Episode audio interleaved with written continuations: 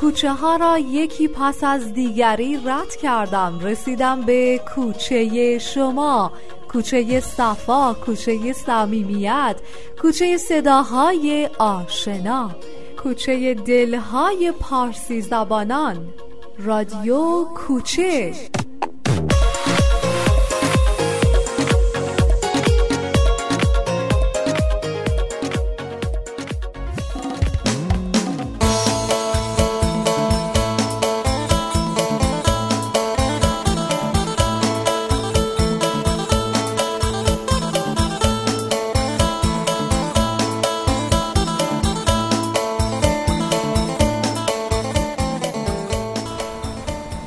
سلام. با چهل و هشتمین قسمت از مجموعه جهانگرد در خدمتتون هستم. توی تایلند بودم بعد از اون شبه که اون اتفاق افتاد و جای اون آبشار منو با اسلحه بیرون کردن. اون حس حال بدی که اونجا داشتم و اون تاثیر واقعا آزاردهنده که روی ذهن من گذاشته بود از تایلند با اینکه سابقه خیلی خوبی از تایلند داشتم خیلی اتفاق خوبی زیادی برای من افتاده بود و واقعا لذت برده بودم از تایلند. اما یه اتفاق کوچولو خیلی آزار آزار داد ذهن منو و خب مدت طول کشید تا بتونم باش کنار بیام و حذفش کنم. و نگاه من رو اجازه ندم که اون موضوع نگاه من رو به تایلند و به مردم تایلند عوض کنه. من دو روز دیگه راه داشتم تا برسم به کامبوج و مرز کامبوج و دو شب دیگه هم سه روز راه داشتم. عملا دو شب دیگه من باید چادر رو می‌زدم توی راه. شب اول رو خب روزی که روز که دو شخص سواری کردم موقع که رسیدم دنبال یه جایی میگشتم که چادر رو بزنم منتها توی اون منطقه تو منطقه جنوب شرق آسیا من شبا همیشه سعی می‌کردم یه جایی چادر بزنم که یک سقف بالا سرم باشه. و عموما زیر سقف چادر می‌زدم چون که خب احتمال بارندگی زیاده اونجا و منم عموما توی فصل اونجا بودم که به مونسون برخورد می‌کردم و گریزی نداشتم از اینکه بتونم از بارون در امان باشم. اینجا تو پرانتز میگم خیلی برای ما ایرانی ها چیزی وقتی ما میگیم بارون اینقدر حس حال لذت و رهایی و این بهمون دست میده واو بارون. آه خدای من بارون ولی من دوست به دوستان گفتم آره اینجا بارون گفتم وای محمد خوش به حالت. گفتم بابا خوش به حالت. پوست کلم داره کنده میشه. اینجا بارونه اینجا بارون خوش به حالت نیست. اینجا بارونه اینجا سیل اصلا آسمون واقعا واقعا سخت میشه گاهی وقتا بارون اونجا شب بخواد چادر بزنی و تمام شب بارونه وحشتناک بیاد واقعا آزاردهنده است. دنبال یه جایی میگشتم که شب چادر بزنم. یه دونه پاگودا دیدم. پاگودا به حالا به نوعی به مراکز علم مراکز حالا حالا مثل حوزه های علمی میمونه مثل جایی که برای بودایی ها اونجا بعد بچگی اونجا میرن اونجا میرن تربیت میشن و درس می‌خونن و حالا بهشون میگن مانک. و که بشن اصطلاح حالا در آینده بشن اون مبلغای مذهبی یا هر چیزی که در رابطه با مذهب بودایی باشه اونجا. یه جایی بود یه مرکزی بود خب عموما همه خیلی بچه سال بودن خیلی نوجوان بودن و یه سالن خیلی بزرگی داشتش که دور تا دورش باز بود و ولی خب سخت داشت همه سالن کلا سرپوشیده بودش. من اونجا پرسیدم که آره من می‌تونم چادر بزنم گفتم می‌تونم شب اون زیر سخت بخوابم گفتم آره برو بخواب. من رفتم اونجا و سالن پنج کردم. کلی این بچه ها اومدن دور بر من نشستن. خب انگلیسی هم خب طبیعتا بلد نبودن. به جز یکیشون که خیلی خیلی ضعیف چند کلمه انگلیسی بلد بود و یه کمی حرف زدیم و اینا بعد بلند شدن رفتن. منم براش خودم نشسته بودم و مرتب کردم و آمده بودم که اون بچه ها برم بخوابن تا من غذامو بخورم چون که گفتم حالا اینا اینجا نشستن خیلی برام خوشایند نبود خیلی حس خوبی نداشتم که وقتی اونا دور برم هستن اونجا غذا بخورم. خب غذای خیلی خاصی نداشتم که نون داشتم با می‌خواستم سوپ درست کنم با خیلی غذای دم دستی داشتم. بعد اون رفتن یه گوشه نشستن غذاشون رو درست کردن اونا بعد که نشستن دور هم غذا خوردن به من صدا, من صدا که بیا با ما غذا بخور. باشه میرم باشه غذا بخور. بلند شدم رفتم اونجا. خب معمولا توی اون مراکز اون بچه ها با توجه به سطح مالی که دارن غذاشون یه سوپ نودل خیلی خیلی مختصره و یا برنج ساده. خب غذایی که با... یعنی واقعا غذایی نیستش که من همون نون خالی من بیشتر جون داشتش از اون از اون برنج و از اون سوپ. ولی خب بس مثلا غذا برای مطرح نبود. بس با اون آدما بودن و کنار اون آدما بودن برای من ارزش داشت. و اینکه تو قاطی اونا باشی و توی جمعشون بشینی و به نوعی یکی از اونها بشی تا این فرصت رو داشته باشی که به بهشون نزدیک بشی و غذا خوردن نوشیدن و اینها یکی از مهمترین عواملی که به آدم اجازه میده به آدم فرصت میده که وارد جمع بشه وارد یک گروهی از یک جامعه ای بشه.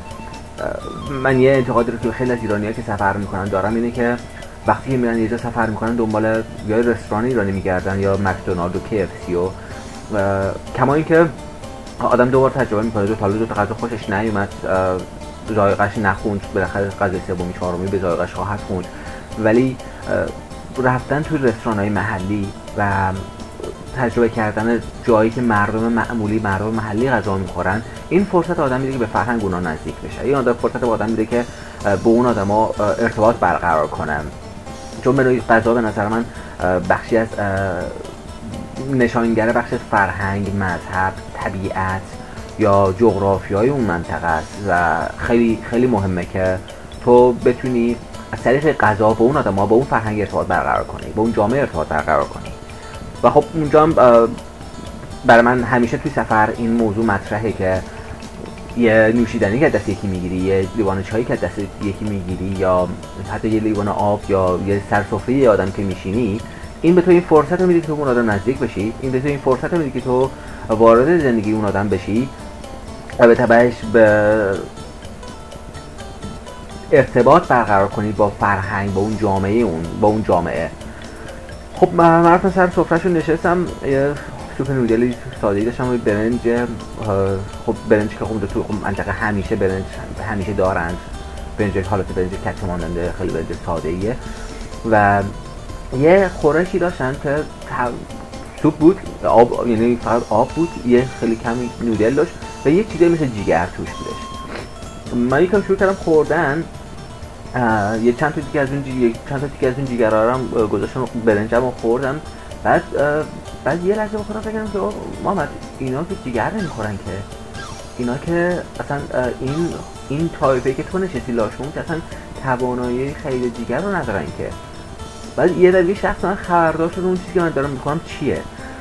توی اون منطقه وقتی که زفت می‌کنن و گاف رو بو یا بوفالو رو خونش رو جمع می‌کنن.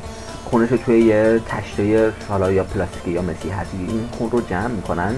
و وقتی که خون منعقد شد اونو برشش میدن مثل حالا مثل که پنیر که تو خونه آدم درست می‌کنه چیزی که وقتی برشش میده اون فرمی میشه اون خون رو با اون فرم برش میدن و اون مکعبایی که از خون لخته شده است اون رو توی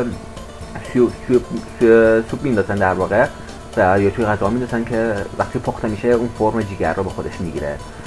من بعدی که دو تیکه خورده بودم هنوزم اول غذام بود بعد یه دفعگی خیلی چیز شدم که آه خدای من اصلا اصلا با اون بکراند ذهنی که خب ما داریم توی ایران و که حالا نجسی اون همه چیز به کنار ولی خب اون چیزی که ما نسبت به خون داریم نسبت به این تیپ غذاها داریم خیلی خیلی برای من جالب حداقلش این بود که دیگه خیلی خوشایندی نبود ادامه دادن اون غذا رو. بعد خب خورش دیگه نخوردم بعد یه کمی با برنج بازی کردم. خب برنج اون برنج خامه برنج در واقع ساده که اون با اون سبک تایلندی پخته میشه اون برنج خب با اون کیفه واقعا هیچ مزه نداره. و برای کسی حالا یه روز کامل رو دو شخص سواری کرده خیلی خوشایند نیستم چون برنج خوردن. بعد یه کمی با برنجم بازی کردم چند قاشق خوردم و بعد تشکر کردیم که آره مرسی دستتون درد نکنه و من سیر شدم و بعد سر سفرهشون نشسته بودم که اینا سفرهشون جمع کنن. با خودم گفتم حالا اینا که رفتن خوابیدن من میرم همون نونی که دارم با اون چیزای دیگه که دارم توی کولم همونا رو می‌خورم. و و گرسنه بودم واقعا چه گرسنه بودم. بعد اینا سفرهشون رو جمع کردن و فرض که بابا سلام ور رفتم منتظر بودم که اینا یکی جمع شن برن خونه هاشون بگیرن بخوابن. تا ما بشینیم غذا رو بخوریم. بعد اینا یه گوشه نشسته بودن همه منو صدا کردن که بیا تو هم پیش ما بشین. من رفتم پیش اونا نشستم و کمی با همون زبان عریکردی که وجود داشت بین ما یک ارتباط یک کمی با هم حرف زدیم. بعد یکیشون گفتش که تو نون داری تو کولت؟ من خیلی دوست دارم نون بخورم. گفتم اوکی. آره نون دارم تو کولم. و همون نونی که داشتم و آوردم دارم به پسره و گفتم خب حالا یه شب دیگه دارم یه شب فردا صبح دیگه اونم بخوره دیگه. بعد اون نون دادم به پسر اون و بعدش هم که حالا یه نیم ساعت یه ساعت بعدی اونا رفتن و ما هم به قول مامانمون سر بیشون گذاشتیم زمین و که حالا فردا بشه و فردا دوباره حرکت کنم و حالا به یک جایی برسم که واسه پیدا کنم بخورم. بعد حالا اونا رفتن همین تموم شد اونا رفتن ما وسالون پیش خوابم پنگ کردم سی اندازم انداختم که بگیرم بخوابم. دو, دو تا سگ اونجا بودش که آقا ما هم سر اونو میذاشتیم دو تا سگ بالا کل بالا کله من شروع می‌کنم به فرق زدن. بعد بلند می‌شدم اینو در می‌رفتن بعد در می‌رفتم می‌رفتن. بعد دوباره هم سرم دوباره سرم گرم می‌شد اینو یادش میاد یه غریبه اون بالا خوابیده. با دوباره میپریدن بالا سر من هم با دقیقا بالا کله من دوشون هم وقت زدن.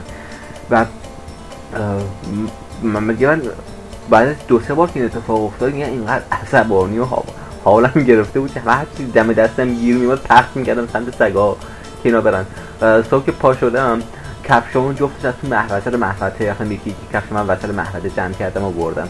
که پرد نسیجا پرد کرده بودم مثل سگا که اینا برن ما سرمون رو بزنیم لاغل لاغل بخوابیم که. اون شبم خب حالا تموم شد و مثل خب خیلی شبای دیگه که یا تو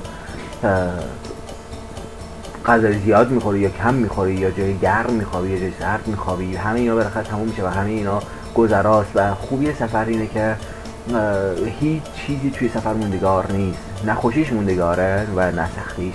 و همیشه تو تو سختترین لحظات سفر یعنی جایی که واقعا به مرزی منو میرسون که تو پوست کلم کنده می‌شد. همیشه این تو ذهنم میمد که خب امروز دیگه تموم میشه. امشب تموم میشه. فردا تموم میشه. پس تموم میشه. و همیشه حالا پس از این جا رد میشی از این شب سرد رد میشی از این بارون رد میشی از این بیپولیه رد میشی. و این ناپایدار بودن شرایط به تو این فرصت رو میده که به تو این قوت قلب رو میده که نه آزار نبینی و این امید داشته باشی به حرکت میل داشته باشی به حرکت. به همین نسبت وقتی به یه جای دلنشینی می‌رسی به یک جایی خیلی خوب جایی که خب من الان هستم جایی که حالا توی یه شرط خیلی خیلی خوبی الان دارم توی لهستان توی این شهری که الان هستم و امکاناتی در اختیارمه اینم مال من نیست. و همه این اتفاق همه این شرط خوبی که الان دارم فردا صبح بذارم برم. و فردا صبح منم و دوچرخم و یه جاده سردی که من باسی خب چهار روز رکاب بزنم تا بوداپست و از توی حالا توی زمستون توی شهر سرد معلوم نیست فردا کجا باشم. معلوم نیستش که به بارون بخورم نخورم به سرما و چقدر سرد باشه. اما دل نمیبندی. دل خوش نمیشی به اینکه واو چه جای گرمی چه جای راحتی و این کوچیک ساختن زندگی این که زندگی رو کوچیک کوچولو می‌سازی ساده می‌سازی و میندازی رو پشتت. و امکان حرکت رو امکان حرکت به تو میده. امکان این رو به تو میده که تو تجربه کنی مدام مدام ببینی متفاوت ببینی و چیزهای متفاوت ببینی و از همه مهمتر دل نبندی. نه به خوشیش نه آزار رو ببینی رنج سختیش. خب این گزارش 48 بودش. تایلند من روز بعدشون دو سواری کردم و رسیدم مرز کامبوج و که خب حالا تو خود مرز کامبوج اتفاقاتی افتاد که داستانی داشتم توی خود مرز کامبوج که توی قسمت بعد راجع صحبت خواهم کرد. من در حال حاضر توی جنوب لهستان هم فردا حرکت می‌کنم که از اسلواکی رد بشم میشم به بوداپست و از اونجا هم برم براتیسلاوا وین و سوئیس و خب ادامه سفرم توی اروپا. روزتون خوش باشه.